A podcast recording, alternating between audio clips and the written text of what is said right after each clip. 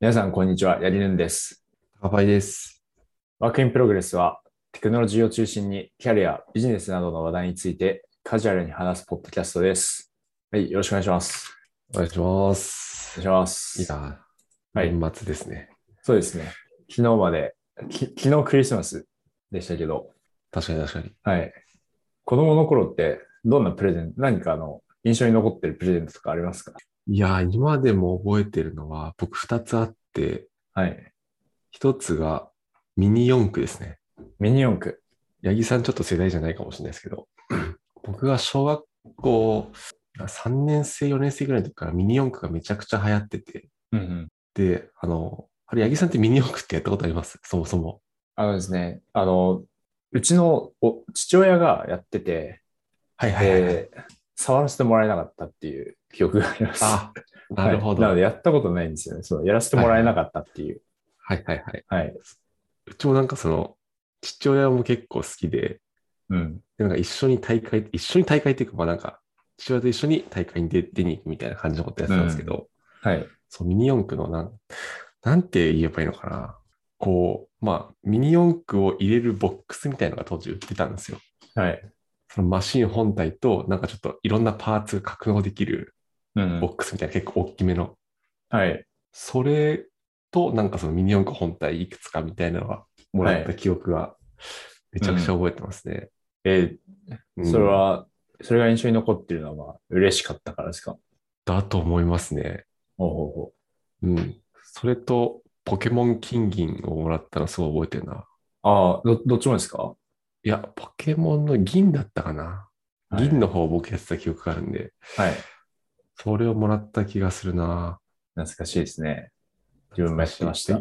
うん。はい。八木さんなんか覚えてます僕ですね。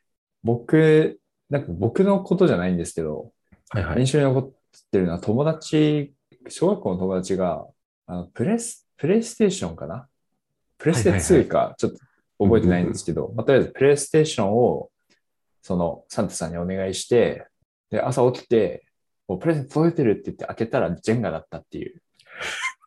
全然、全然違うじゃん、みたいな。ジェンガ、全然違いますね。そうなんですよ。ジェンガだったっていうのをはいはい。聞いて、めちゃめちゃもう、笑い転げてたみたいなのが、もう今でも覚えてる。確かに。あの本人はめちゃくちゃ悲しいだろうけど、周りからしたらめっちゃ面白いですね。そうですどね。こで間違っちゃったんだろうな、プレステ2からジェンガっていうのは。そうですね。うん。確かに。なんかプレステ2うん。はい。なんですかなんですか最近、あの、任天堂スイッチでダイヤモンドパールがリメイクされて出たじゃないですか。はい、出ましたね。なんかそれを、例えばサンタさんに頼んでて、うん。あの、昔に出たダイヤモンドパールが届いちゃうみたいな感じだったらなんとなくわかるんですよ。うんうんうん。あ親御さんちょっと知らなくて間違えちゃったんだな、みたいな。はい。うん。もうプレステ2とジェンガってもう全然違うじゃないですか。そうですね。かろうじて形がちょっと似てるかなぐらい な。あ、まあまあまあ、四角くてみたいな。いはい。はい。そんな、やー、なるほどな。あそんなイベントも終わり。そうですね。年末年始ですけど。いやー、そうっすね。はい。何か、年末年始休暇でやりたいことみたいなのってあるんですか高橋さんは。僕は、なんかちょっと界隈で話題になってた、あの、ボはいッター本っていうのを買って読んだんで、はい。ちょっとこれを機にボット開発をちょっとやろうかなと思ってますね。 おおいいですね。ちょうど休みがあるんで。うん。はい。確かに、本が出る時期がなんか、 ちょうど良かったですね。そうっすね。はい。多分、なんか、その、ツイッターとかを見てる限りだと、結構年末年始休暇でボット開発やる人が多そうな 感じはしますいね。や、確かに多そはい。めっちゃ話題になってますしね、本もう。。 うん。そうっすね。あとなんかやることあるかな。あとなんかめ、めいっ子に会いに行こうかなとは思ってますね。ああ、なるほど。はめい。いっ子。え、それは、長野えどうーでっすかと、めいっ子は山梨に住んでるんで、あなる妹ほど、が。なるほどだ。から山梨に、はい。ちょっと会いに行こうかなと思って。うん。いいですね。うん。あ、そうか。ああ、そうっすね。うんうん。あと何して過ごすんだろうな。八木さんはなんか決まってますやることみたいな。そうですね。全く決まってないですね。きこれから決めようかなっていう。まあでも、まだそもそも仕事が収まってないので、はいはいはい。あ、いそっか、まずはそっから。そうですね。おどうやって収めるかなっていうのを考えてから、はい。じっくり考えようかなと思ってます。まあ、そんなに長くないですよね。年末年始う休ん。暇。そうですね。どうだろう、世間的には、でも29から休みのところが多いんですかね、やっぱり。じゃないですかね。ううんん。うんうん。29からまあ、3日か4日あたりまでかな。そうですね。そそう考えると、まあ、標準で5日ぐらい。標準で5日か。確かに、そうですね。あんまり多くない。うん。そうですね。はい。なので、なんか、本当にワンテーマとかうんうん。でガッてやる感じなのかな。確かに確かに。そうはいですね。はい。いいですね。ポッド開発をやるかもしれない。ああ、いいですね、いいですね。やりましょう。はいなるほど。いや、もう、今回はもう今年ラストの回ということで、 ああ、そうですね。もう、この回を取り終わって、まあ、皆さんとこうまたお会いするというか、まあポ2022ッ年。そうですね。ポッドキャストでお会いする機会はもう来年っていうことですね。確かに。はい。ということで、ポッドキャスト取り納めっていう感じなんですけど、はい。はい。はい。今日は今日は、今日のテーマはですね、なんと今年も最後。後ということで、えっと、今年を振り返ろうというおお、やっていきますあるあるだ。あるあるですね。あるあるですね。はい。 YouTuber とか、なんか、今年買ってよかったものとかやってる確かに確かに。類のものでございます。はい。いやー、やでですね、まあ、いろいろ自分、そのタカパイさんの方で、こういうランキングいいんじゃないかみたいな考えて、まあやってきた、うんで考えてみたんですけど、やっぱ1年って長かったなっていうの。短かったよいやりわかる長かったなっていう。はい。わかるぞ。もそして僕、うはい。やっぱなんか出来事をツイッターとかそういうのにつぶやいとくの大事だなと思って、うん。あ、わかります買ね。ったものとかは、はい。その Amazon の履歴履歴とか、はい。楽天の履歴とか見ればわかるんですけど、はい何か、何したっけなみたいなのは、うんなんかログ残ってないともう本当に忘れちゃいますね。うん。いやまさにそうですよね。自分も同じこと思いましたね。うん。もう何やってたか分んかんないので、まあ、日記とうんうかん、うんはい。あとなん、あとそうですね。あの、会社の人で、あの、Google カレンダーに全部残ってるみたいな人いましたね。ああ、なるほど。はい。あ、それいいっすね。Google か、まあ、そっか。Google カレンダーってなんかイベント一覧みたいなの出せるんでしたっけあ、できますよ。あれ、モバイルだとできますよ。あ、ウそうェブなんだだとわかんないでなるす。ほど。じゃあ、それもいいな。はい。Google カレンダーにもやったことを全部、その、と、その時間と合わせて書いてあるみたいなはいはいはい。ああ、それ確かに良さそそうですね。できるのかなあ、できますね。A か。う。なるほど。お、できたできた。なんかショートカットがある感じです。そうです。A を押すと、スケジュールビューっていうのになって、その予定だけ。ええ。うわ、本当だ。あ、なるほど。へえ。本当だ。はい。ああ、すごいすごい。なるほどな。そうですね。これもう一回 A を押すと戻らない。あ、えっとですね。あの、D を押すと日付になります。Day の。あ、本当あ、そういうこと、そういあ、本う当、だ。 W は Week とか、M は Month と本当か、そういうやつなんですよ。おおありがとうございます。なるほど。えーじゃあ来年は日記をつけるみたいな、ログを残すっていうのも、はい。うん。なんか僕、今年の目標でそんなようなこと言ってた気がするけど、やってないな。ああ、そうまあか。その振り返りもちょっとやった方が良かったかもしれないですね。今年目標言ってたな。うんあの結局あれで何すよもねやってねえやってお音声入力みたいな話。ああ、そうです、そうです。そうですはい。はい。ああ、僕僕結はなんか。局、1ヶ月ぐらいやってやめちゃっ たな。うん。まあでも、やはりその続かないっていうことは、まあ、そこまで、 いや、そうかもしれない、本当に。そうかもしれないです。うん。はい。はい。じゃあ今日はいくつかランキングを用意しているってことですよね。その通りでございます。ランキングうん。なんか、まあ、まあまあ、テーマ、そうですね。振り返りテーマをいろいろ用意しているといううん、うん。や話ですね。じゃあ、ちょっとやっていきましょうか。ってきますか。はい。で事前に、こう、二人で、こういろいろ書いてたんですけど、結構どれも面白そうなテーマですね。確かに、確かうん。まあでも、ちょっとベタに、読んだ本からいきますか。に。行きましょはい。読んで良かった本っていきう。ますか。うじんゃうんあ一人、うんいやー三つあげましょうか。確かに3つにしますか。あ、でもあの、まあでも三つとか決めなくていいか。じゃああのあ、なんか良かった方そうですはいね。良かった本。高橋さん何かありますか僕は結構今年話題になってたあの、プロダクトマネジメント系の本はいは2つ読んで、うん。多分これ、今年話題になったのは2つあると思ってて、はい。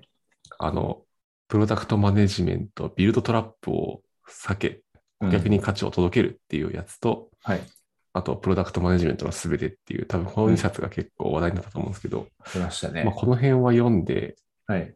みて、まあ、結構良かったんですけど、はい。なんかプロダクトマネージャー全部できるマンじゃんと思った記憶があります ね。これ読んで。あーめちゃくちゃ大変だな。なと思って。うん。なるほど、なるほど。うん、そうかもしれないですね。実際なんか、その、時々に応じてスキルをつけていった結果、プロダクトマネージャーになるみたいなの、ありそううな。ん。うん。うん。ですそうですかです。そうか、これらも今年でしたか、出たのは。今年だった気がしますね。うん。うん一つはオライリーから出てるものですよね。あ、そうです、そうです。そうです、そうです。一人はおい、一つはその及川さんとかです、でがす。書ですかれた。うん。なるほど。ね。はい。はい。そうですね。その及川さんとか書かれた方は、結構その、なんていうんだろう、フレームワーク的なもの、こういう時はこれに当てはめたらいいよみたいなのがいっぱい載ってて、うん。うん、その辺はなんか、そのまま仕事とかで使えそうなやつはいくつかあったうんので、すごい良かったですね。うん。なるほど。ですかね。まあ、その辺と、あと、はい。あ、本当ですか。石井さんの声がすごいちっちゃくなっちゃった気がする。あ、ちょっなんとて待ってくださいね。あ、戻れあ、ば聞こえますかはい。あ、よかったです。なんか一瞬、AirPods Pro になぜか接続された。あ、なるほど、なるほど。 はいはい。ということで、ちょっともう一回話すと、プロダクトマネジメントのすべて、あの、自分も読んだんですけど、はいはい確かはにい。あの、まあ、なんていうか、20%ぐらいその必要なところを、その随時必要なところを読むみたいなうん感じなのかなっていう気がしましたね。ああ、確かにはい。一、回だと全部咀嚼しきれないんで、 そうですね。何かにぶち当たった時にはい。見直すみたいな感じが良さそうですね、これは。はい。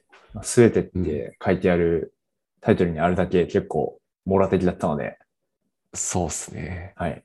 なるほど。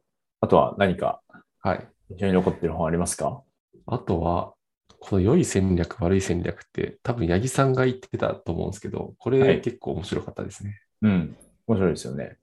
うん。これは多分今年出た本ではない気がするんですけど、はい。うんうん。まあ、これを読んで、そもそもなんか戦略って何みたいなところはい。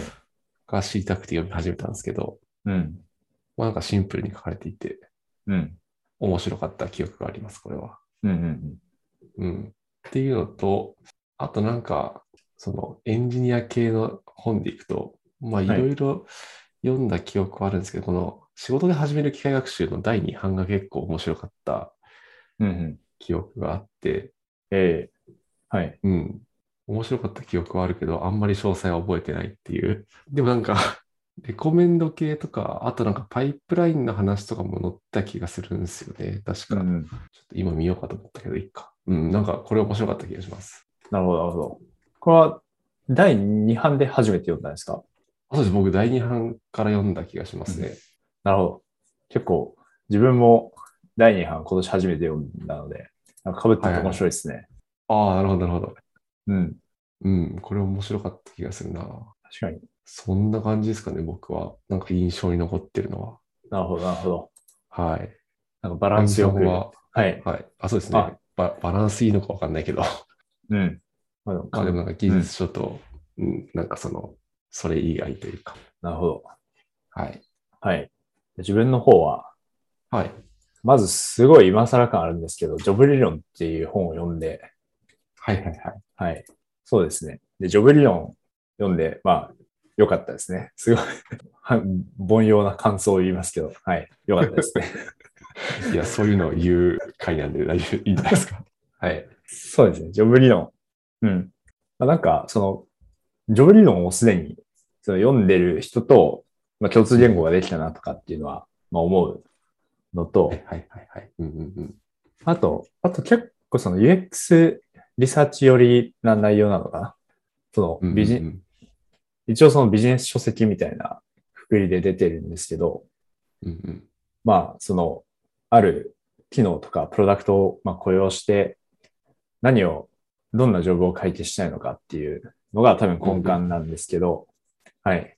なので、まあちょっと考えるようになりましたね。その自分が何気なく使ってるんですけど、俺はな何をしたいんだろうとか、例えばまあネットフリックスで、まあ、相談とオンラインを見てるんですけど、それは何のために見てるんだろうとか、まあ考えるようになりましたねうんうんうんああ、はい、いいっすね。はい。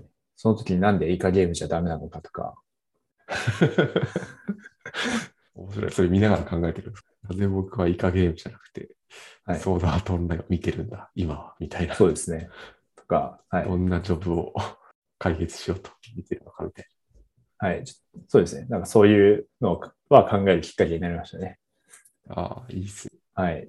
ジョブ理論良かったうんうん。ですと。で、あとは、えっと、機械学習系で言うと、そうですね。なんか今年結構仕事で始める機械学習とか、まあ、いろいろ入門した、 入門したんですけど、その試作デザインのための機械学習入門っていう本が、確か今年出て、はい、あの、斉藤裕太さんと安井翔太さんが書かれた本。ほほとんど斉藤裕太さんがまあ書かれたっていうふうになんか、 本の中でも触れられてましたけど、うんうん。これもあ、まあ、すごい良かったです。まあ、今、その推薦艇に関わってるっていうのもあって、うんうん、はい。まあ、その、なんだ、その、まあ、ちゃんと目的を、まあ、明確にして、で、その目的に合致した指標を最適化しましょうみたいな、まあ、ざっうんすごいざっくりと、まあ、そんな内容だったんですけど、まあ、発見も結構多かったなっていうのは思います。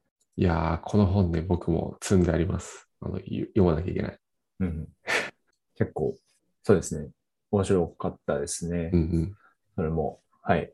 で、あとまあ、ここに挙げるの最後なんですけど、はいと最新研究からわかる学習効率の高め方っていう本があって、で、これはあの、フロムダさんフロムダっていう方が書かれてる本なんですけど、はいああ、なんか前、八木さんから聞いた気もしなくもないな。そうですね、ポッドキャストかなんかで多分取り上げた気がするんですけど、まあ、これもすごい面白かったですね。はい。で、そうですね。なんかまあ高校とかのもうことを振り返ると、まあ、結構その学習効率とか、まあ考えないままうにんまあやってたなとか、あとは、まあその、まあ、考えないという、まあがむしゃらっていうのもあるし、まあ、がむしゃらにやっていく中でまあ試行錯誤があって、で、たどり着くパターンみたいなのってあるじゃないですか。まあうんうんうん復習するとか予習するとか、まあ、そういうのにもまあ根拠があったんだろうなとか、で最初からこれ知れてたら、すごい効率的に学習できてたなとかっていうのがまあわかる本でしたね。なるほど。はい。そうですね。あとなんかまあ、 そのじ、我流でこれが絶対効率いいんだみたいなのを、こう、な持ってる方も、まあ、いらっしゃると思うんですけど、うんなんか、まあ自分もなんか、そういう固定観念みたいなものがあって、で、まあそれをこう、打 ち砕かれるみたいなのもありましたね。ああ、なるほど。はい。確かに、個人個人で自分の勉強の型みたいのを持ってる人は多い気がすうん。はい。る。ああ、でもまあ、ここで読んどくことで、あれか、自分の子供とかうん。の勉強方法にちょっと活かせたりとか、まあ、もちろん自分にも活かせることはあると思うんですけど。そうですね。うん。はい。そうですね。なので結構、そうですね。あと、その、缶シリーズが結構長いんですけど、うん確かなんなんか6巻とかまで出てた気がするんですよ。うん。うん。で、だんだんとその英語の話になってって、うん。なんか、真似しきれない部分も結構ありましたね。ああ、なるほど、なるほど。はい。なんていうか、その、キーボードの配列変えろうとか、いう話も出てきあてそういうこと まで、そんなことまで言われてる。ええはい。なんか、それはちょっと難しいなって。やっぱ、クエティがいいな、みたいな。うんうんうんのはなんかありましたけど。まあでも、やっぱその、一読すると、こう、発見がある本なのではないでしょうか、みたいな。良さそう。はい。いいいい本でした。うんうんはい、そんな感じですね。あとはうん、い何やがあありっがたとうかござな。いあます。と漫画とかも結構読みましたね。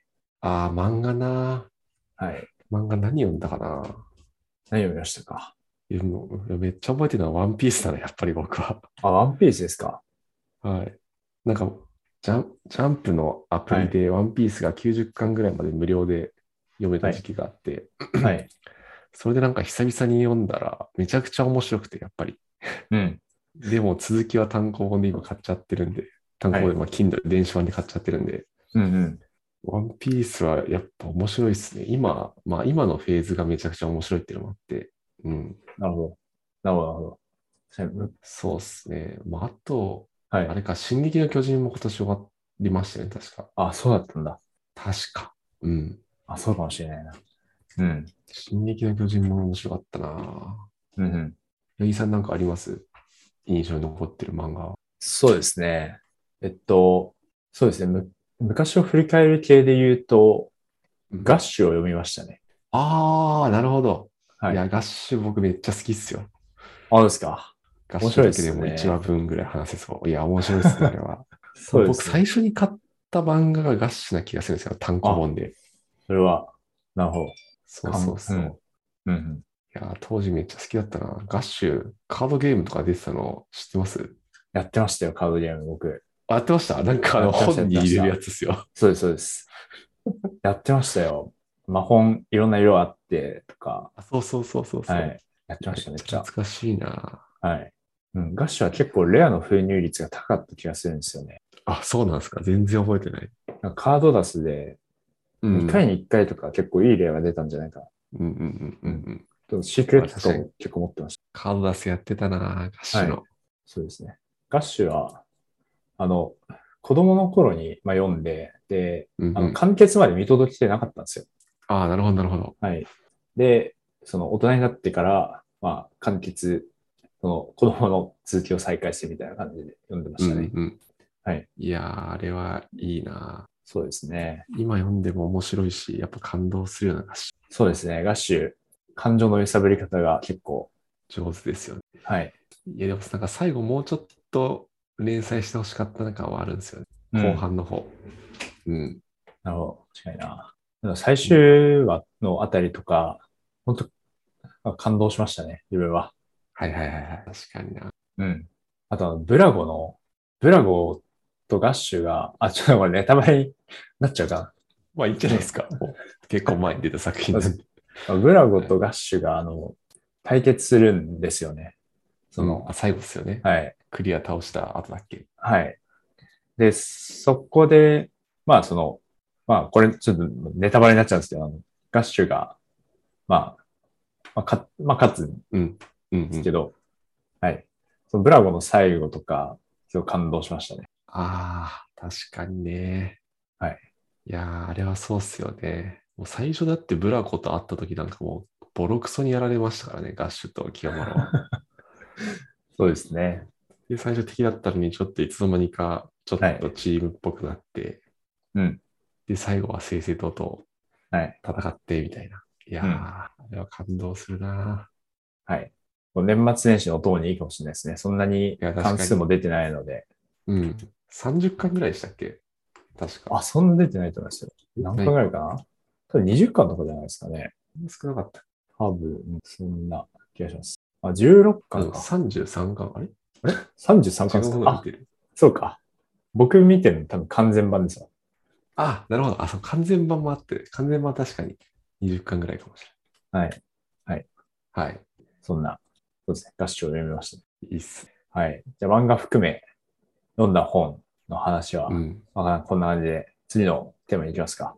そうっすね。はい。いだいぶ盛り上がってしまやー、いいですね。そんだけ1年はやっぱり濃密な。う。確かに。はい。じゃあ次今どうしま年す、か。はい今。年買ったものでいきますか。はいはいはい。はい。買ったものね。これはもう思い出すの簡単でしても、Amazon の履歴とはい。楽天の履歴を見るだけでわかるっていう素晴らしい。確かに確かに。じゃあ、八木さんからいきますか。八木さんは、そうしましょう。はい。はいなんか Amazon で、その注文履歴1年単位で振り返られるんですけど、うん今年は190件もやってましたね。うん。めっちゃ買ってますね。と思いめっまちゃし。買ったてますね。まあでも、あの、中にあの、水とか入ってるんですはいはいはいはいはい。よ。はい。あの、すあの、定期便で買ってる水とか、あとなんだろう。あとそのア、アマゾンペイ系のものも入ってるのかな。なんですか、あとは Amazon Pay 系って。アマゾンペイあー。系、はい。アマゾンペイと連携して買えるやつとか、あれかはいはいはいはい。はい。あとは、あと漫画とかも入ってるので、あなるほどなるほど。はい。なので、まあでも、まあでも、にしても190結構多い気もしますね。うん、多い気がする。で、まあ、一番買って良かったなって思うのはちょっと決められないんですけど、うんまあ、でも印象深いのはコーヒーミルですね。ああ、なるほど。はい。腰いいコーヒーミル買って、明らかにおうちコーヒーのクオリティが上がりましたね。はいはいはい。いやー、あの、高級ミルですよね。結構いいやつですね。うん。びっくりしました。ミルってこういう、高いのもあるんだと思って、最初教えてもらっ た時。はい。あの、そうですね。買ったのは借りたネクスト G っていうやつで、うんうんうん結。構いいやつですね。はい。そうだな。そうですね。で、これを買う前は、あの、プロペラ式のものを、まあ、やってたんですけど、うんまあやっぱりあの、味にブレが出るとか、あとは、あと気づいたんですけど、抽出時間とかも変わるんですよね。ええそうなんだ。はい。多分あの、その、プロペラ式とかだと、結構その、こう、豆を砕いた時の粒度がばらつくので、うんうん。すごい細かいものとかも出ちゃって、はいはい。で、その細かい粒子とかが、あのフィルターに多分詰まっちゃうんじゃないかなとか。まあでもこれ、うん、まあ仮説ですけど、はいはいはい。詰まっちゃうんじゃないかな。で、詰まると、お湯が通らなくなって、うんうん。こう抽出時間が長くなっちゃうみたいなのがあるんじゃないかなっていう。ああ、へえ。そうですね。なので、プロペラシティ使ってる時は結構長かったんですけど、はいはい。その、まあ買い替えてからは、ほんとストンと落ちますね。えー、え、買い替えたやつは何式なんですかそのプロペラとかで言うと。あ、何式って言うんだろう。あちょっとわかんないです。何で弾いてるんですかあれ、プロペラっていわゆるなんか、はミキサーっぽいものミキサー。はい。はいはいはいはいはい。何式って言うんだろうな、あれ。ちょっと待ってくださいね。コーヒーミルの種類を調べよう。えーっと、なんて言うんだろうな。薄円盤型円盤型か。円盤型、石臼みたいな感じ。 いいあ、なんパッと思かい、ついたそのがの、石臼しか。 3種類、三種類あるよ、みたいなので。はいはいはい。で、えっと、1個目がプロペラ式。うんうんうん。はい。で、2個目が、コニカルカッター。これがなんかコニ薄カルカッター薄はいはいはい。 あ、違う、円錐形。で、最後がフラットカッターっていう、S 式、カッティング式。あすいません、ちょっとわかんないですわ。すいませんわかんないです。でもやっぱ高いやつは、そこら辺が多分均等に弾けるんですかね。均弾けるんじゃないでしょうか。多くなりすぎず。うんうん。はい。えー、いやでもいいですね。毎日使うものはやっぱ、ある程度いそいうもでのすを買っね。て、うん、いはいい気がする。そうですね。そうですね。実際、家で仕事してると、まあ、毎日、1日、まあ、多い時で2回とか使うので、うん地味に効果がある。日常の改善みたいなところですね。いや、いいっすね。 出社するようになったら、もしかしたら、フルマアプリで売るかもしれないです。使わないなってなって。はい。はい。まあでも、それは良かったですと。うんうん。はい。あとは、あとその Apple Watch も今年買ったんですよね。ああ、なるほど、なるほど。はい。Apple Watch すごいいいですね。確かに。はい。で、いい、いいなって思うポイントは、多分その一般とは結構乖離してると思うんですけど、はいはい。まあ普通に通知が見れるのが便利ですね。ああ、なるほど。はい。結構 Apple Watch で見てるんですか、通知。あ、見てます、見てます。ええまあでも、確かにな。通知見れる。はい。まあ、歩いてうん歩いてるとか、あと、まあ、自転車に乗ってるとか、なんかそういうタイミングでも、その、いちいちスマホをポケットから出さなくても、まあ、大体どういうのが来てるのかなってわかるはいはいはい。のが、まあ自分は結構便利かなと思いますね。うんうんうん。はい。多分普通の人とかは、あの、睡眠トラッキングとか、はいそのはアい、クティブトラック系の方を便利って言うんじゃないかなって思うんですけど、ああ、確かにね。はい。あとなんか Suica とかペッてできるよとか。あ、そうですね。スイカはマジで便利ですね。うんうん。はい。やっぱスマホを取り出さなくていいっていうのが共通して便利な。そうですね。かな確かに確かに。はい。そうですね。あとは、その、腕時計やっぱいいなっていうのは思いますね。あ、腕時計を、その、アップローチを買う前にしてなかったんです。はいはいはいはい。なので、まあ、時計を見るにも、まあ、スマホを取り出さなきゃいけなかったんですけど、うんうん。やっぱ腕にあるって便利だなっていう。それにも気づけたっていう。はい。そうですね。なので、まあアップローチ、まあ、良かったです。はい。うん。いや、いいっすよね。はい。高橋さんの場合は、そのアップローチ、はいまあ、持ってると思うんですけど、はい。どういうとこ便利ですかえー、何に一番使ってるかなでも僕結構タイマーとか使いますよ。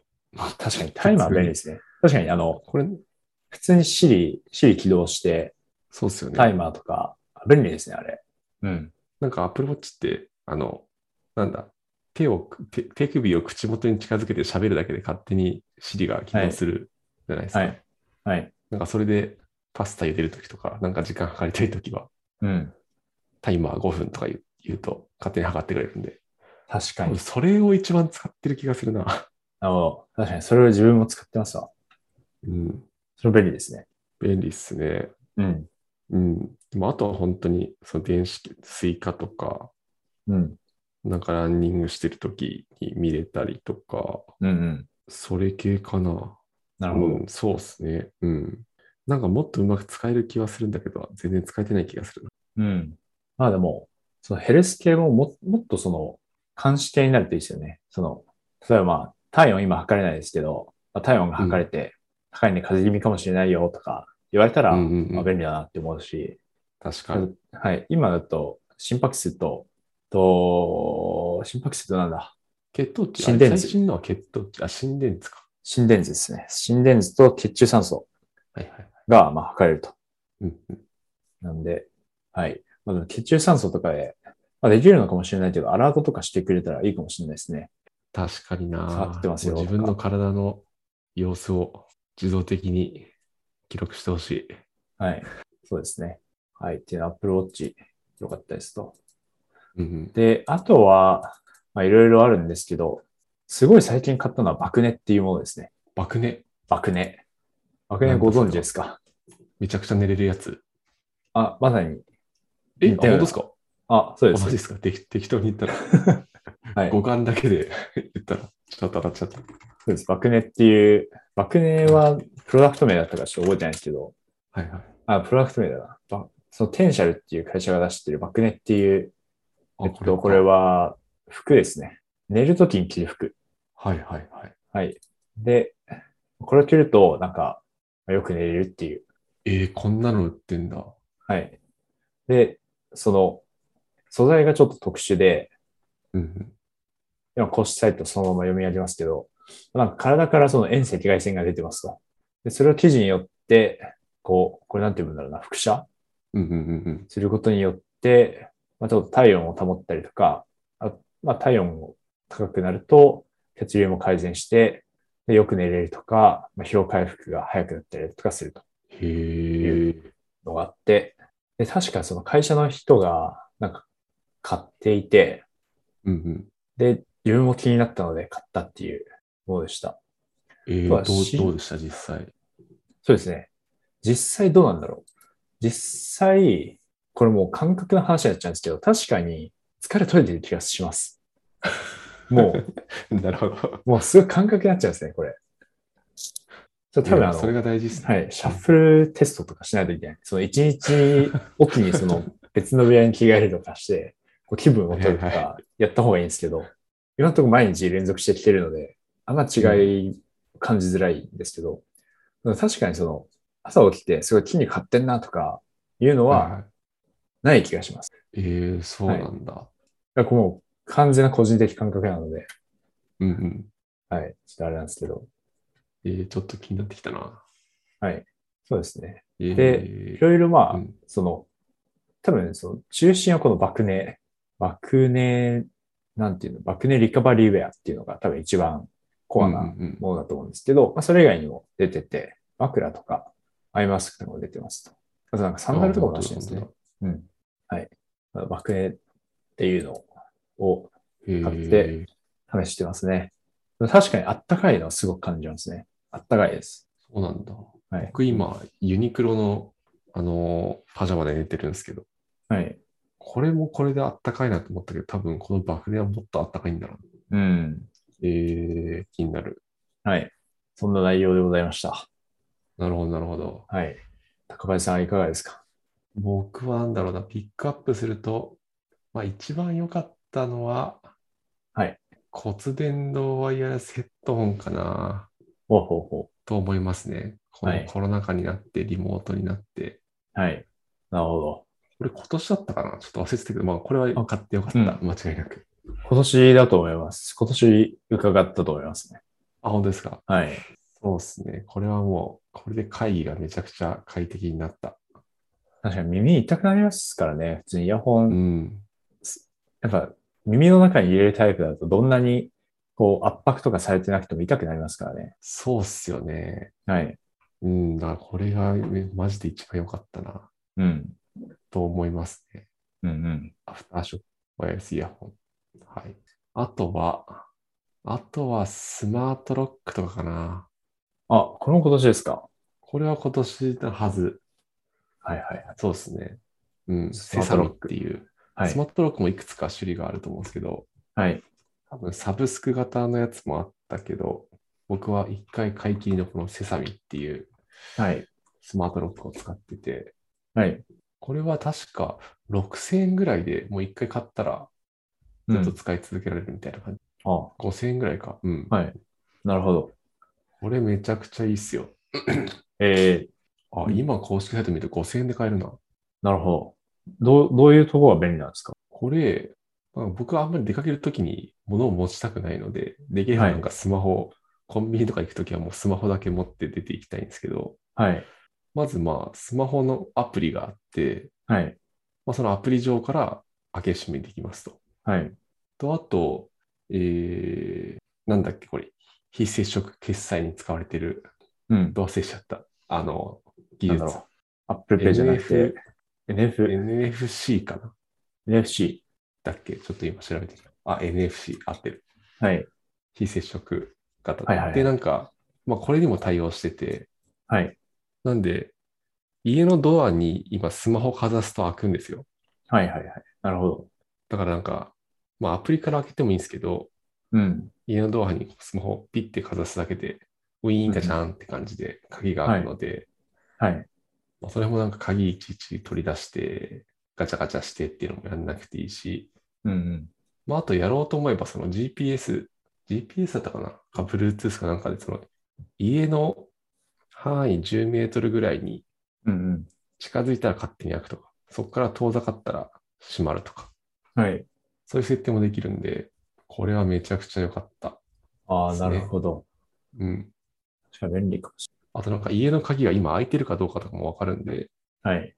その、まあ、最近そのず、めちゃくちゃ1週間とか旅行に行くとかないんであれですけど、うん。なんか防犯的にも、はい。まあ、 開いたら通知が来るんで、はい。それはそれでちょっと怖いです けど。まあそういうところにも、うんいいのかもしれない。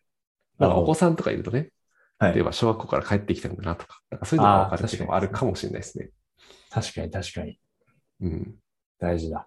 で、まあ僕使ったことないですけど、鍵のシェアとかできるんですよ、QR コードで。へえ、すごい。なので、まあ、どういう時に使うんだろうそれこそ子供とかに使うのかなうん。もう借り忘れたっつっても、スマホさえあれうばん開けられるみたでいすな。ですです。あげられるっていう。はい。それは便利ですね。うん。これは良かったな。多分どんな鍵にでもつけれる気がするんで。はい。結構対応種類は幅広かった気がする。うんうん。うん。で良さそすね。はいまああとは、新しい MacBook Pro とか買ったけど、まあ、この辺は、う。はい。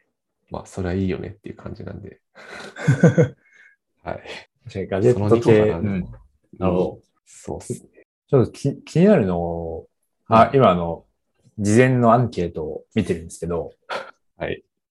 キャプチャボードって何ですかあ、キャプチャボードは、あれですね。あの、ゲームを録画できる機器えですね。僕はあの、最近、スイッチの、まあ、スマホでも出てるんですけど、あの、ポケモンイライトっていうゲームをちょくちょくやってて、えはい。で、なんか、バトルを振り返りたいんですよ、自分の。ああ、なるほど。はいそうちょっと上達したいと思って。はい。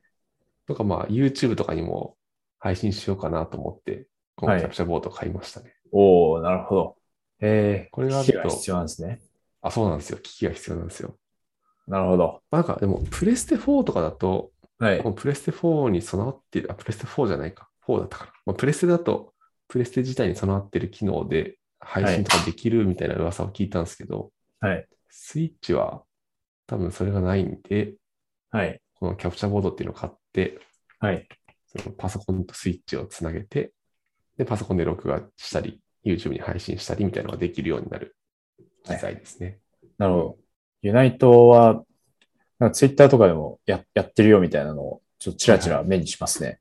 ああ、そうなんですよ。はい。い年末やりすぎないように気をつけなきゃいけない。やー、なんか、自分もその高パイさんのおすすめで、はい。始めて、昨日やってたんですけど、はいはい。確かにやりすぎちゃうんですね、ちょっと。あ、いやってます八木さんもちょくちょく。実はやっていて、ランクマッチ今、お昨日あのビギナーから上がりました。あのスーパーの。おーおめでとうございます。はい。なんか今その最初から結構強いポケモンもらえるんですよね。あ、そうなんです。あアマージョですか。アマージョですね、アマージョ。アマージョはめちゃくちゃ強いっすね、あれは。なるほど。そうなんです。そんな感じのものがキャプチャーボードですね。なるほど、なるほど。キャプチャーボード。まあじゃあ、来年は YouTuber デビューもあるかもしれないという。そうですね。実はなんかもうチャンネル作って2回ぐらい配信してますね。あ、そうなんですか。もうこれ早い全然公に言ってないんであれなんですけど。 そうなんですよ。なるほど。あの、界隈の人と一緒にやることが多くて、はい。何回か大会とかも出たんですけど、はい。なんかそのメンバーでやるときに、あの、本当にライブで垂れ流してるだけです。なるほど、なるほで、どな。んかみんなで振り返れるようにみたいな。ええいやもうすでに YouTuber デビューをしてたという、 確かにデビューという意味ではしてたかもしれ素晴らしいですね。ない。なんかちゃんと動画も作ろうかなと思ったんですけど、結構めんどくさいですね、やっぱり。編集してとかやろうとすると。ああ、確かに編集はちょっと面倒そうですね。うん、うん、編集君を作らないと。そうなんですよ。はい。YouTube とかって編集してくれるんですか自動で。いや、なんか僕がやった感じだと、編集は自動でしてくれなさそうな気配を感じましたね。あそうなんでできすんねのかななんか、うさ確かチャプター分割は自動でやってくれた気が。ああ、はいはいはいする。あれ、自動でやってくれるのかななんか、確かに選べる感じではありました。あ、そうなんですね。どこでチャプター切るみたいな。はいは自動の設定とかがあるのかもしれないい。やいいな。来年は僕もちょっと YouTube に上げてみよああ、もうぜひぜひ。はい。そういう意味だと、でもやっぱスマホとかう。はい。だと、そのままパソコンにつなげば録画できるんで、はい。うんスマホゲームとかの配信とか結構楽かも楽かもしれないですね。なるほど。いいっすね。うん。いやー、そうですね。そんな感じのものを買って遊んでます。はいはい。なるほど。このドミニオンっていうものをちょっと聞聞いていいですか あ、ドミニオンは、これはですね、ボードゲームですね。はい。これなんか、ちょっと八木さんともやりたいんですけど、はい。結構な、これカードゲームなんですよ。ボードゲームって書いてあるんですけど。うんうん。で、なんか、自分のデッキをどんどん強くしていくゲームなんですけど、うんうん。これ多分ね、遊戯王とか、そのそれこそ、あの、デュエマとかやってる人は、なんかそれに近しいことを感じると思うんですよ。ええあ多分ハなるマほどハマってくれる気がする。うん。あお、面白そうですね。これちょっと今度機会があったらやりましょう。リアルなやつですよね、ドミニオン。あ、そうですそうです。リアルなカードを使っええて、はい。うん。面白そで、なんか、そうそう、初期カードはみんな同じの決まってて、う。はい。で、なんか、お金払って、そのなんか場に出てるカードを買って、自分のデッあなキをるほどどんどん強くしていってみたいな。はい。なるほど、なるほど。そう面白そうだなな。やりたいですね。やりましょじゃあ、ここまで結構、結構話してきましたね。う。確かに。結構もう、結構話しました ね。1時間ぐらい話してる気がするな。 1時間ぐらい話しましたね。はい。まあ、あといくつか用意してたものがあったので、えーじゃあ後半に置きましょうか。あ、そうしますか。はい。そうしましじょう。ゃあ、はい。前半はここまでということで、はい。一旦締めに入りますけれども。はい。はい。はい。というわけでですね、と本日は、と2021年最後ということで、まあ今年の振り返りをしました。いやー、で、読んだ本と買ったものについて話しましたと。はい。で、後ほど、多分今週とかに後半も上げるので、ぜひぜひそちらもお聞きいただければと思います。はい。で質問、コメントは Google フォームや Twitter のハッシュタグ WIPFM でお待ちしております。今回もご視聴ありがとうございました。また来週お会いしましょう。来週じゃない、あり次がとうござ回。いました。はい、ありがとうございました。